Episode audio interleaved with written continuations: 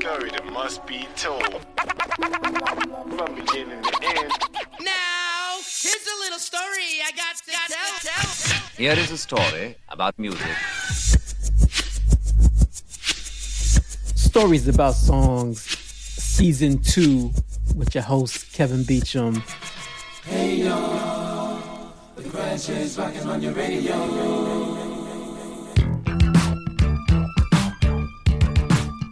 I want to take it back to connecting to a story from episode one of season one uh, and my time growing up in Germany or living in Germany in my youth, I should say, more accurately. Uh, so, from ages seven to 10, I lived in Karlsruhe, Germany. And then from ages 10 to 14, I lived in Stuttgart, Germany on a uh, base called Pattonville, as we called it, P-ville. And when I moved to Stuttgart in March of uh, 1980, that was only a few months after I had heard rap for the first time. And this is a story I've told a lot, you know, in the past, but to briefly overview, my dad had to go to school in Indiana as we were living in, in Stuttgart. He went to some training in Indiana. He also was an avid recorder of like, you know, um, radio and he would record tapes from the radio and he would, you know, I, I, remember I have these memories of him like sitting there listening to the tapes and like we had like this um when we lived in um Stuttgart, we had a one room that was a music room. We had the stereo in there and you know, just a stereo room. You go in there with a couch and listen to music and he would be in there listening to tapes and then writing out on the on the on the J card, writing down the songs and the artists, and that was something that, that I watched him do, and, and it stuck in my head. And so he was in uh, Indiana, you know, in the end of 1979, and he was listening to and recording the radio there.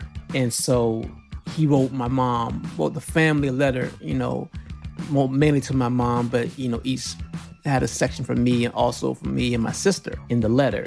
And for the section for me, and I still have this letter, he's talking about this song he heard on the radio that he'll think he'll like. He recorded it on the radio and that he's gonna send me the tape. I don't think he ever actually sent me the tape. But what he did was when he came home, he had just found the record and he brought me the record, and that record was Rapper's Delight. As soon as I heard Rapper's Delight, I was just standing there like in shock, and I was like, I have to find everything that sounds like this. And so that kind of started my my uh, mission to find every rap song in the universe.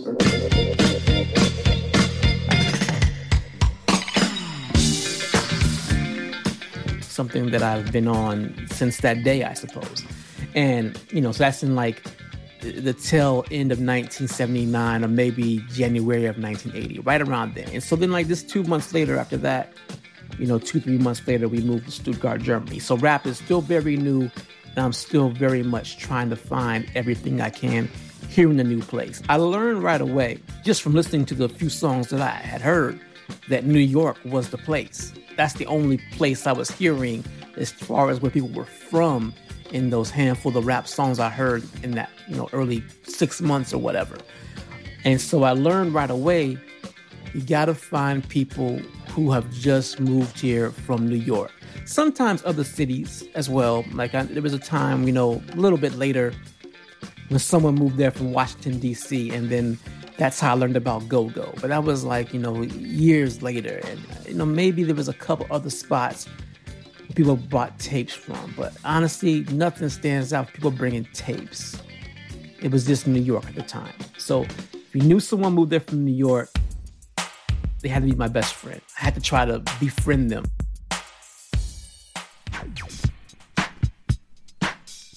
But that was the other side of the problem. Even though so now I'm, you know, in this time, I'm like 10, 11, 12 years old, you know, up to 14. Even though kids my age were listening to and appreciating and enjoying rap, maybe as much as I was, I can't think of anyone else in my age group that was as active and adamant about pursuing it and wanting to be involved in it and wanting to find every rap song. No one else at my age I recall being quite like that. You know, not for a couple of years. Not in the 10, 11. Right around age 12, there's um, my guy Roger Nicodem. I, I shot Roger Nicodem. My guy Roman, he was from Guam, and uh, him and my dad worked together. Yeah. So there was a few people that I got a little bit older, but like at the start, it was really I was the only one of my age that I remember being like that. It was all about the older kids. And if you grew up as a human being, you might realize that a lot of times the older kids don't want to associate with younger kids. Uh, so uh, you know, it was like "Beat It, Kid." You hear about all the rap songs like "Microphone Fiend" and uh, "Get from Under the Ropes." Like they don't want the young kids involved. The stories of like Theodore and his brother Mean Gene, older brother Mean Gene, not wanting him around. You don't want the, the little kids around when you're trying to do your grown-up rap thing and you're in high school or what have you, or junior high to our elementary school.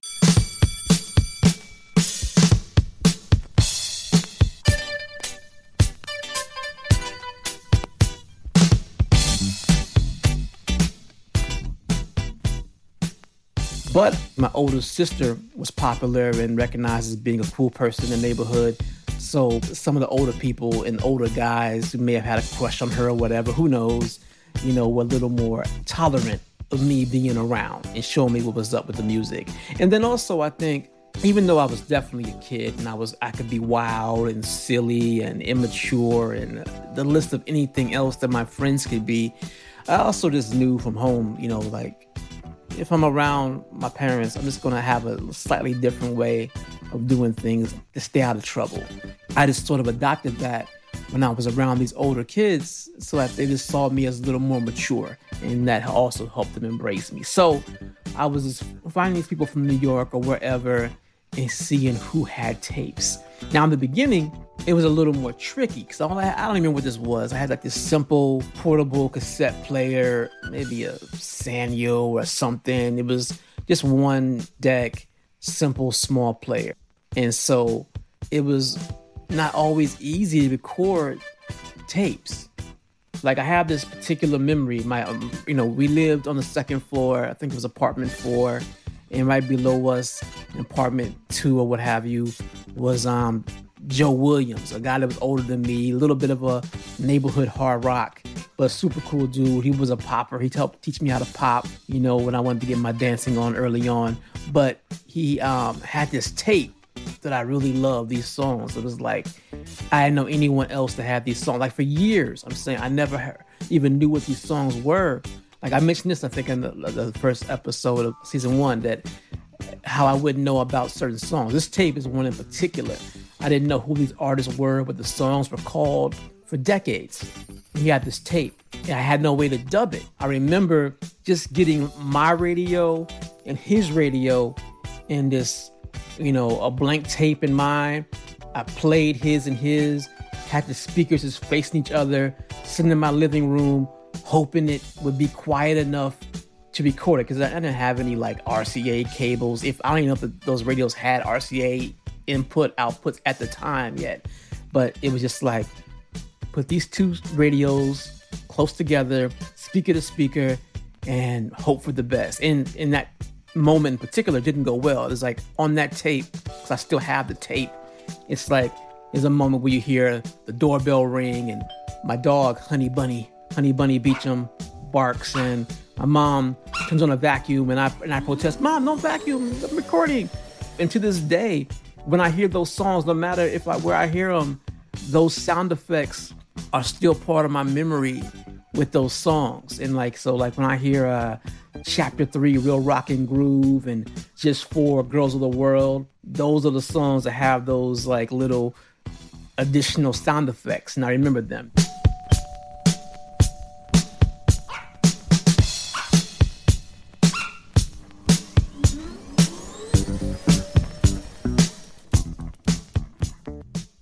That tape also had uh, Spanish Fly and the Terrible 2 Spanglish. The first time I heard like multilingual rap. So that tape was a really important tape that was given to me by Joe Williams. And so that kind of experience of not being able to get a good copy you know, led to me like telling my parents that I needed a better tape player. And so, uh, you know, for my 12th birthday, I got what I consider one of the greatest tape decks, portable tape decks to ever be created in my own personal experience, you know, which is maybe only slightly above minimal. The Sharp GF575 dual cassette deck that I still have and is functional. I would have that double cassette deck and just try to go around. And now I can just dub tapes. It had high speed dubbing, so I don't got to take up too much of your time. Let me get that tape, high speed dub it, and get you on your way. And so getting those tapes was just like so important. And the thing is, having those tapes could increase your social status for a short time. If you had a tape that no one else had with songs that no one else had or no one had heard before, you could become more popular based on that. So they didn't always want to give that tape out because if someone dubbed it, they had to share their popularity with someone else. So I learned I had to be like slick with it. So I have these memories like One time I went to like the the basketball court where the older kids played, and there was one of the guys had one of those tapes like that. He would he he always had that tape with him. Every I knew everywhere he went, he would have that tape so he could play and just be like, "Yeah, I'm the only one." And so I remember I wanted it so bad, and I was so nervous, but I couldn't help it. I just, you know, stood by there, down over there by where. Uh, uh, where one of the where the tapes and the tape player was at. And when he stopped playing his tape and something else went in there, and then when they ran down court, I grabbed the tape, I went in a high speed, dubbed it, and then I put it back before he knew it was missing. I knew that was like a big risk because if I got caught, you know, I might have ruined my chance of ever getting any other tape ever again. No one would trust me. And so I had to be very cautious, but I had to get that tape.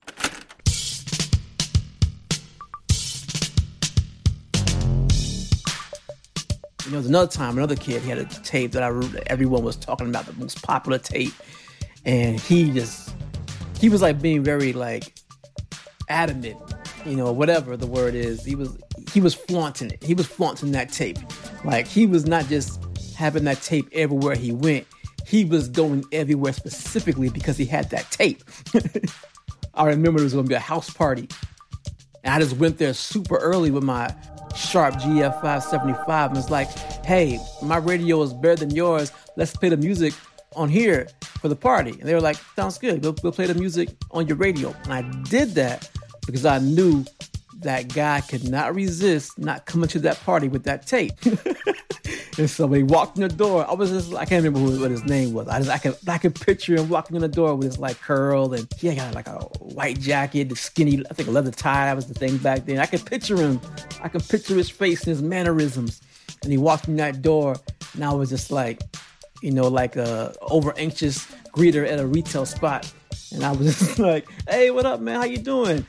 you know, you, you, got the baddest tape in town right now. I know you got it with you for the party, make people dance. He was like, yeah, Mate, yeah, I got that tape. He reached in his pocket, like his uh, inside jack pocket, like he was pulling out some kind of official document.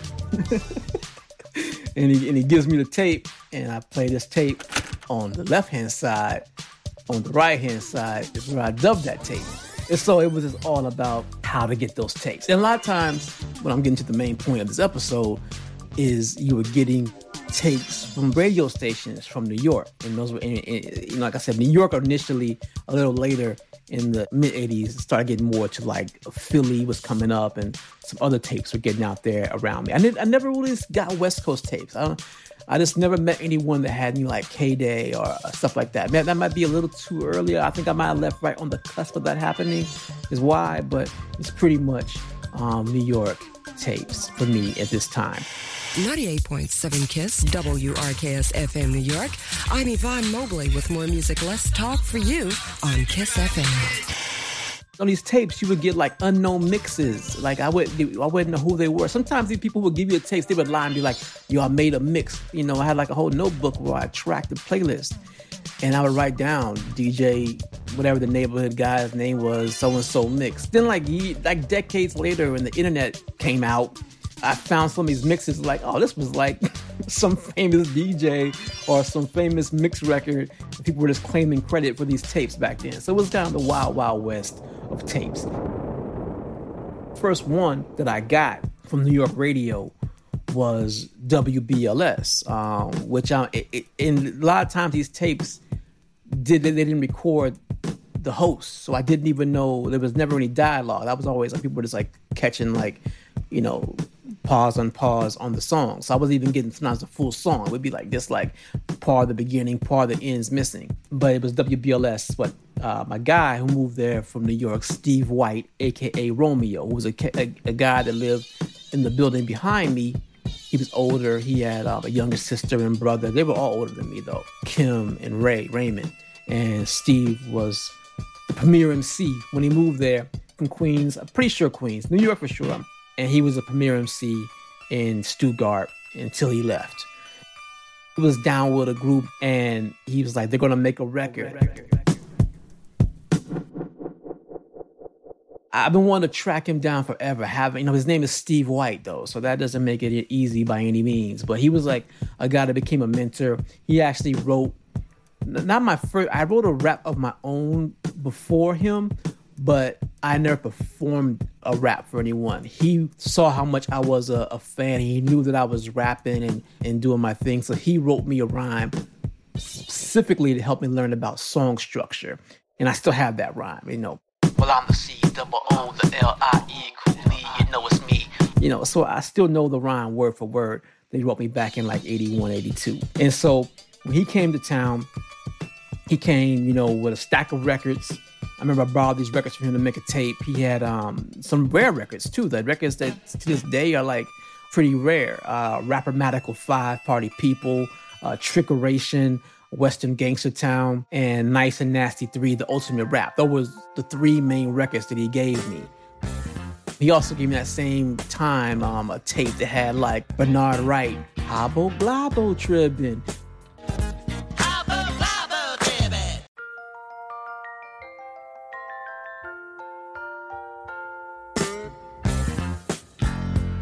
So like this tape is just like I still have this original tape and it's like a very important thing in my life. And so he also gave my first radio tape in probably 83. So in that tape was a WBLS tape. I believe it's from the Mr. Magic's Rap Attack show. It had Crash Crew on the radio, fittingly.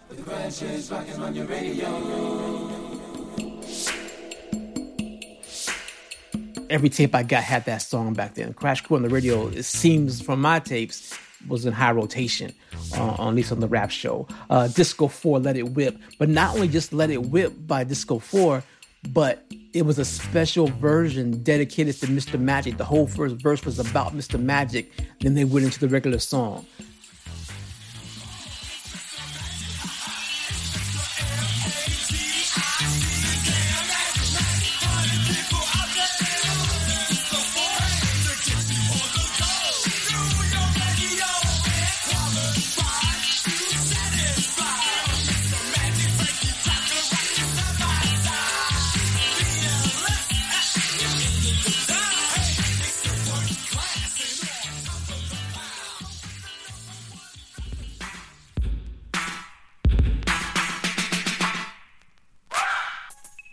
Time I ever heard like a special version of a song. They had a song, uh, the, the Smurf craze was in full effect. So Papa Smurf was on there. Leave the Smurf alone, Gargamel, or you'll be sorry. Um, the Mary Jane Girls, Dollar Bill by Jimmy Spicer, the Chili Kids, uh, Ice Arcade, uh, the Fantasy 3, It's Your Rock, Buffalo Gals was on there. You're listening to the world's famous. Rocket with DST. And the song that I first heard from that tape was because how he introduced that tape to me. I'm sitting in the movie theater. I think I'm the third row back, the seat all the way to the right, you know, next to the aisle. And I'm just sitting there waiting for the beginning. I feel like the movie was E.T., but the, the dates doesn't seem to match up. But let's, I know movies came there late, but I don't, the six months later seems extreme. So may or may not have been ET.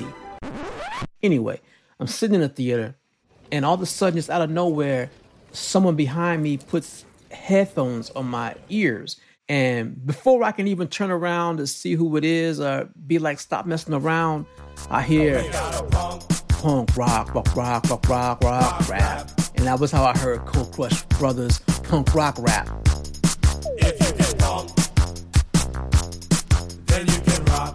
I just looked back and it was Steve White, like, yeah, man, this that new. And I was like, okay, I need that tape. And so that's why I got that tape with all those other songs. And that was sort of my introduction really to learning about how to get these songs from New York radio.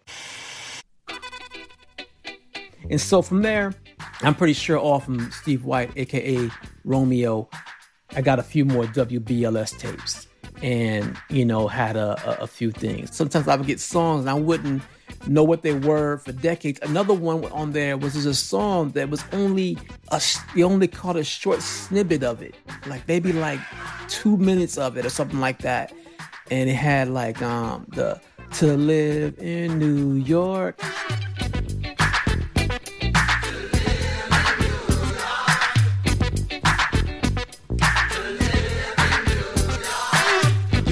A strong skin to live in New York. You gotta have a long johns to live in New York. Ah, it's gonna take a lot of heart.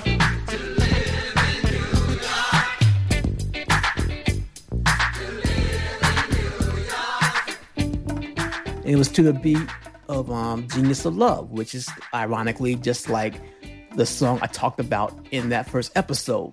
Um, the same backing beat. Here's another song that when I first heard it, I had no idea what it was. And that one, I didn't know what it was for literally decades. When like in the mid to late 90s, when I started like traveling a lot and meeting a lot of different like DJs around the world, I would ask all collectors, yo, this song, and I would sing to live in New York, you gotta have a lot of cash.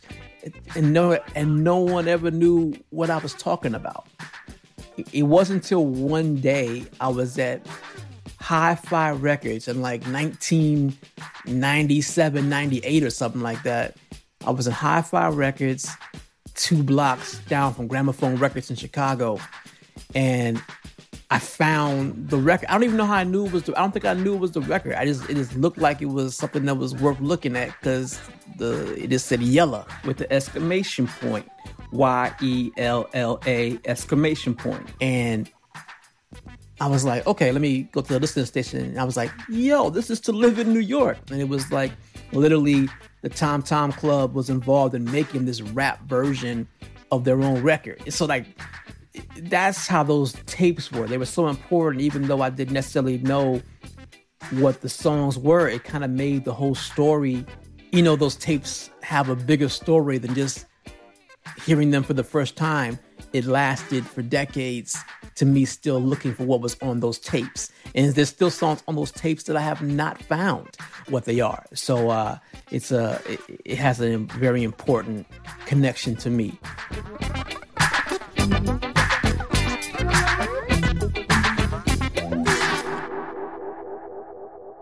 In March of 1984, after I'd been there for exactly four years at Stuttgart, we moved to Kansas.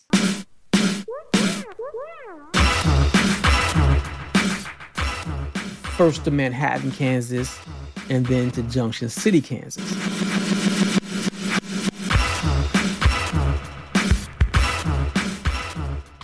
And while I was still in Manhattan, I met a guy named Warren, Warren Curry and later later known as MC Capri. And he was a guy that we started hanging out, being best friends. He was just one started to learn how to break dance, and I knew a little bit, so I showed him what I knew, and then he became great at it. And then he also learned how to rap, and so he became my first rapping partner.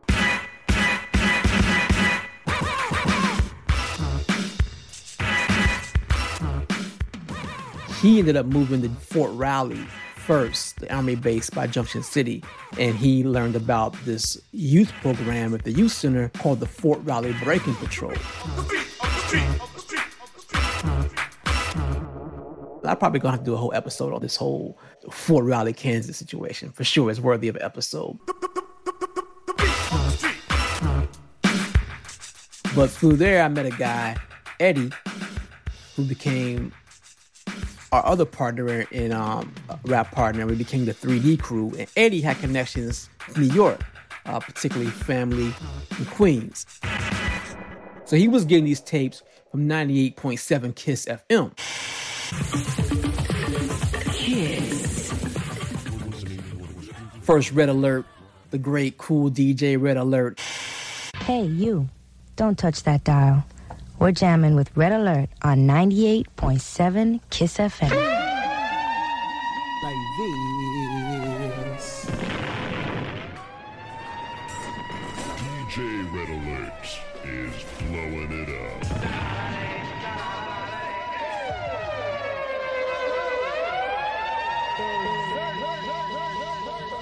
And then also Chuck Chillout tapes. Hey, it's just past 8.55 at 98.7 KISS, WRKS-FM, New York City's number one radio station. To my left and your right is Chuck Chillout on 98.7 KISS FM. Chuck, let's go to work. Chuck, chill out. What you gonna do?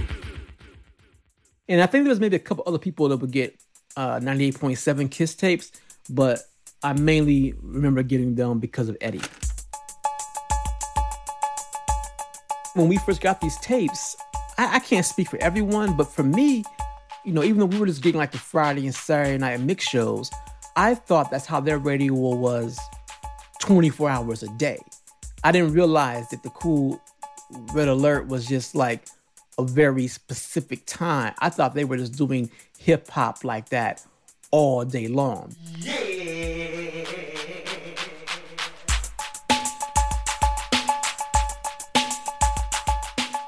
Even a few years later, around the same time, there was like some hip hop magazine, I don't remember which, had a picture of Bobby Brown wearing a 98.7 Kiss FM hat. And even though New Edition, you know, had some rap flavor in their songs, I still saw them as like a pop group and an R&B group.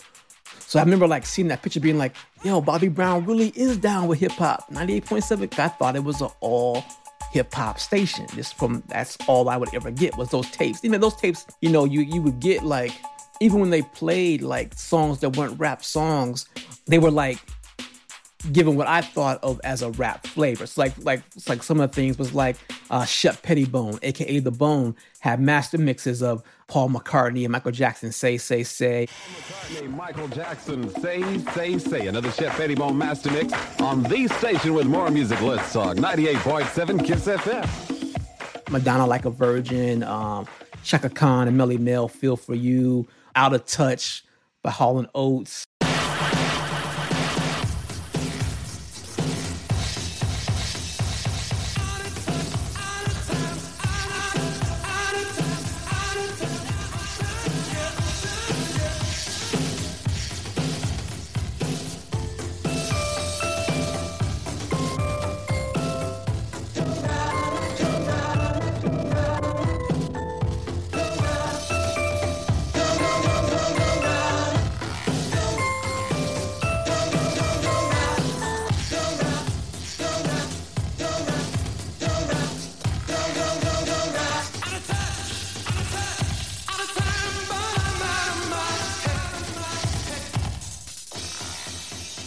Those songs were not necessarily rap songs, even so some have rap on them. They were like these like special edits and master mixes. So I was like, oh, it's got a hip hop flavor. Or the Latin Rascals, they would throw in like the hip hop and with the dance music and, and and and that. But to me, it was just like they're giving a hip hop flavor. So I thought it was like a hip hop and dance music, which I guess they technically were, but I had a different vision of what that meant in, until much later, till probably like 1990, 91. I learned more about what that was. And beyond Eddie, there also was one other person locally that was sort of that connection. There was a local MC by the name of Champagne, and she was like rap royalty. I say blatantly, and I and I've talked to a few people from back then, uh, semi recently, because I always think maybe I'm just that's just me because she was a little older than me. I just I looked up to her. Maybe that was me, but nah. A few other people, even someone who were like other mentors of mine that I've talked to recently back then, or from back then, were like, nah, she was the baddest. She was the truth. She was, re- you know, ridiculous. I'm like, okay. So I know Champagne was the truth. And she was from New York. And we didn't talk much because she was like a local celebrity and I was like a, a nobody, you know, basically. And so I was just like, hello, Miss Champagne. You know, I was like, it was just like, you know, uh, you know, lucky to be in her presence type thing. And I had this particular memory because she had saw me and my group, me and Eddie, uh, as a 3D crew, because Capri had moved away. She came to a, a contest where we won first place in this rap contest. And so right after that, I was walking because she lived in the same neighborhood as Eddie. Mead Loop was where he lived, the neighborhood. And I was walking through Mead Loop and she saw me from her place and she, like, she called me over there to talk. And we talked for a second. And it was like, wow, Champagne's acknowledging my existence. And she told me about WB. And she specifically was the first one to tell me about WBLS 98.7 Kiss Wars. How they like, she's like, yeah, you can go back and forth sometimes on the night. And you go to, you know, Red Alert is dissing Marley Marl and Magic. You go down the dial and then you hear them responding and it would go back. And I was like, that sounds good. And I always remember just being like so excited. Red alert, red alert, red alert, red alert. You ain't fresh? Uh-uh, no, you ain't. You, you, you ain't fresh, you ain't fresh. I'ma take it to your face so that you know. You ain't fresh, uh-uh, no, you ain't. You, you, you ain't fresh, you ain't fresh. You ain't fresh. If you know what I mean. DJ better learn, never gone berserk. DJ better learn, never gone berserk. Molly, give him an example. Molly, give him an example. Molly, give him an example how a DJ works.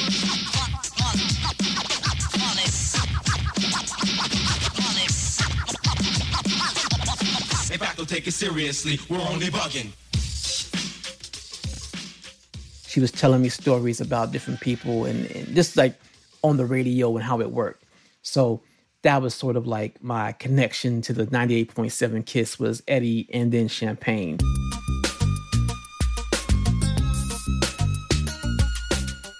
This is now 84, 85. I have like maybe like five or six tapes from then. And I'm glad on these tapes, a lot of them have the host.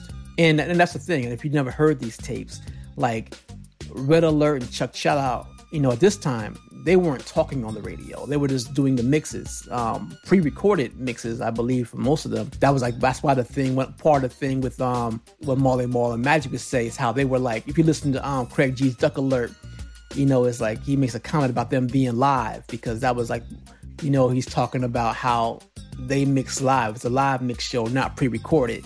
That was a thing. Um, at the final stage, cuts and scratches. Marley Marl, I think no one can match his cutting ability on the 1200s. And many listeners, they often wonder, Yo, man, was that a tape? Nah, never in a million years. You see, the liveness gives us the feeling we're being accepted as true entertainers, and it will stay that way for the remainder of the century. That's how it's meant to be. You don't believe me? You will eventually, because the situation, boy, you can't divert, especially who, Molly? Uh huh. But whoever the host was, you know, Jerry Young, uh, uh, Yvonne Mobley, I believe. Yeah. So like, I remember some of those names would be like they would like come in and do the weather and like they'd be like, it's 40, 40 degrees, rainy outside in New York City. Listen to Kool DJ Red Alert. 98.7 Kiss FM. It's the Saturday Night Master Mix Dance Party. I'm Jerry Young, and on the turntable tonight we have Kool DJ Red Alert. Oh, yes, about 24 minutes past the hour of 11. Clear and comfortable for the overnight with the low near 70 degrees. like those things that stand out in my head and those different like different mega mixes and master mixes that were on there um the one key memory is when utfo came out with roxanne roxanne they did a special like that disco 4 version i mentioned earlier utfo did a 98.7 kiss version where they mentioned some of the hosts and their names instead of Kangol's first verse it's all a verse about 98.7 kiss Kangol's verse is not even on that version of the song and i remember hearing that Yeah, what's up, man? 98.7 plays all the jams. I think they're fresh. Why do you say that? Cause ain't nobody better, ain't that right, black? Then I'm um, can't go. And I'd like to say a 98.7 the best. Ain't no one greater from beginning to end. And if the beginning, they give away money because they love when people's winning. I like how Kiss rocks, cause Kiss rocks the best. Like the educated rapper FD, they never best. So when I heard this, I wasted no time. I turned my radio to Kiss, and I heard this rhyme. It went, me, the doc, a hood, a rock. It was early in the morning. Canberra was the doc. Then Yvonne Mobley came into play to rock and shock for her time of the day. Then there's Chris Welch, then Charlie Burger, Chuck Lenny, Tony Q, and G. Keith Alexander. So listen to Kiss is no loss, it's a game, and forever on top of the charts they'll remain. Roxanne, Roxanne, can't you understand? that might have been the way I first heard Roxanne. Roxanne was through that. And so those are some of the key ones. Like there was a master mix of Houdini's five minutes of funk with the crazy like machine gun edits and stuff. I think that might have been Latin Rascals, but I'm not sure. Songs like uh, Strafe, Set It Off, and Nolan, Yo Little Brother the non-rap songs that had that electro feel that like stood out in my mind.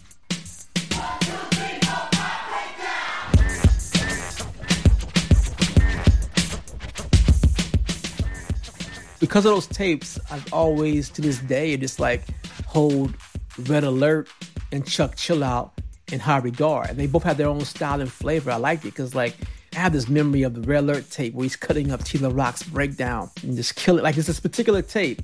And, and like it, it goes um it's 85. It's like Mantronix, fresh is the word. Fresh is the word. That's how I'm described. T La Rock breakdown. Run DMC, here we go. Oh yeah. Run DMC rock box with this with this really dope like echo chamber he does at one part. Then UTFO bite it. Bite it. In that sequence, it's like, man, that was like how I heard some of those, I think maybe all those songs for the first time was on that tape. But also the first time I heard uh High Fidelity 3, Satisfaction, or Dynamic Force. It's not right or uh, Beat of the Street by Choice MCs. Um, the Imperial Brothers became the rock. We come to rock. That was all the first time I heard those was through DJ Red Alert mixes.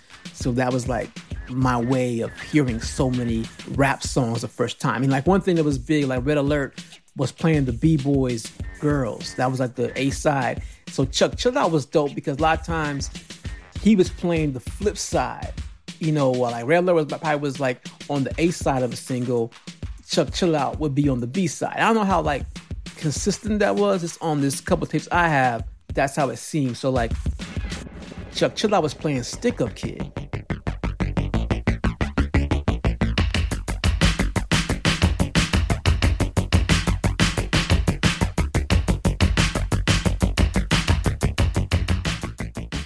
And that was like to this day my favorite b-boy song. Like I was walking around that whole summer with the with the sharp double cassette deck blasting stick up kids. Ironically, in some cases, like I, I was probably a target in a lot of those cities. Like I remember particularly in the summer of '85, me and Eddie walking around Detroit. My, my grandparents lived there. Like, They lived on Rangoon, and we would walk around. You know, these streets. You know, were like half the buildings were like abandoned and are burnt out, you know, when like houses, like if a street had 10 houses, only five of them were lived in. And we walking down blasting stick up kids on the radio. Just man, it was in this that that tape with Chuck Chillout or Red Alert, you know, all through Detroit. Not just Detroit, but Galesburg. Not only that, but like one of the first times I heard like a non East Coast artist on the radio was him playing Killers, killers, killers, killers. Ice T Killers, which I talked about in the last season. He only played a dub version, so like you know that it's hard to find like any like West Coast rap getting played in New York at that time. But Chuck Chill did play the dub version of Killers, and he played that same night. He played um Master OC and Crazy Eddie Private Lessons and he played T La Rock. He's incredible, like the B side, because you know Red Alert had breakdown, and I also loved how like Chuck Chillout had this like unique style of scratch and had to swing to a scratch. And I always be like, how's he doing that? No one's scratch sounds like that. It just didn't swing to it.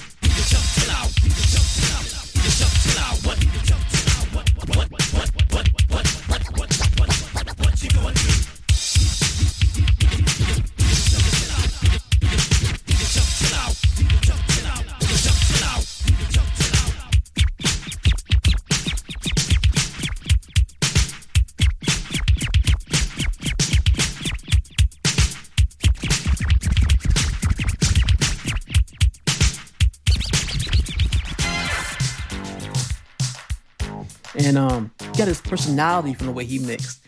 He reminded me of like my mentor, DJ Pill, like where he's like he has so much personality on the wheels. And even though I could never see Chuck Chillout, I could picture him being a character from the way he did his mixes. Like he did play. Uh, I, have a, I have a tape where he does play b boys, girls, and he's scratching up when they say uh, hit him in the head with a jar of mustard, which is a bugged out thing to say, and he clearly understood that. He's just scratching for like the longest time. J- j- jar of mustard. Her mother was disgusted. Hit Vicky in the head with a jar of mustard. With, with a jar, with, with a jar of, of, of, of, of, of mustard. With a jar, with, with, with, with a jar of, of, of, of mustard. Jar, like why is he scratching jar of mustard? The most like random thing in the already, you know, in the song. So like, it kind of show you that Chuck Chilla was his own personality on the radio. So that was just like so important for me falling in love with with New York radio. Then later I learned about like I learned about like Zulu Beat Show and you know Afrika Islam and Donald D. I learned about the world famous Supreme Team through these tapes because on one of those first BLS tapes is how I heard Buffalo Gals, the world famous Supreme Team. I later learned they had a radio show and like Vandy C, get you know get busy or get lost. And I learned about those shows later, but it was really BLS and the 98.7 Kiss that really like solidified it. And then like also that same summer of 85, someone did come with a tape from Power 99 in Philly. I don't remember, I don't know if I ever knew if it was all from the radio, because again, there's no dialogue or hosting or, or station breaks. You know, it's just music. That tape had Craig G shout rap and Dr. Rock and company, girlfriends, boyfriends, and had the Corner Boys, which was the first song where you know Jazzy Jeff's on their on the DJ doing the scratches. I heard Jazzy Jeff for the first time. Uh, Roxanne Shanté's "Bite This," one of my favorites from back then. Needle to the Groove, Mantronic. So I remember that tape being like one of the biggest tapes, you know, besides the Red Alert and Chuck Chill tapes. And then from there was different stations. It was like Cable 94 in Peoria when I went to see my Uncle Chris. Later on, you know, when I moved to Illinois, it was WNUR and all the shows they had. You know, when I went to Detroit, it was WJLB, the Electrifying Mojo, and the Wizard Jeff Mills with his pitched up, ridiculously skillful mixes It's going off. And I got a couple of those tapes.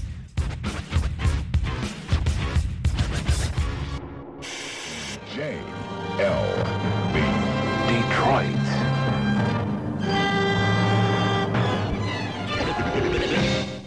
Good, good day. Welcome to the Great White North. I'm Bob McKenzie. This is my brother Doug. How's it going, eh? Okay. Okay, there's nothing wrong with your turntable. We were just tricking you, eh? It's a good day. He's the wizard, the magnificent wizard, the mightiest maker of mystical magic the world has ever seen. Creator of the one and only original dream machine. He can design and manufacture a dream specifically for you. What's more, he's the only one who can guarantee it'll come true. That's his mightiness, the omnipotent, the magnificent wizard of Oz.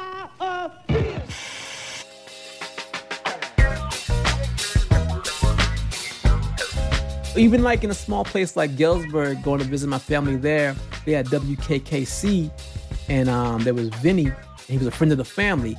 I remember even like at one point he took me over to his apartment because I heard him play like a radio show. Um, he played um, Globe of the Soulsonic Force. He played Celebrate, and I was like, this song is amazing. I thought it was to me that was like a hit song. I can't believe that that song became obscure. Like to me, it was like destined to be a hit. I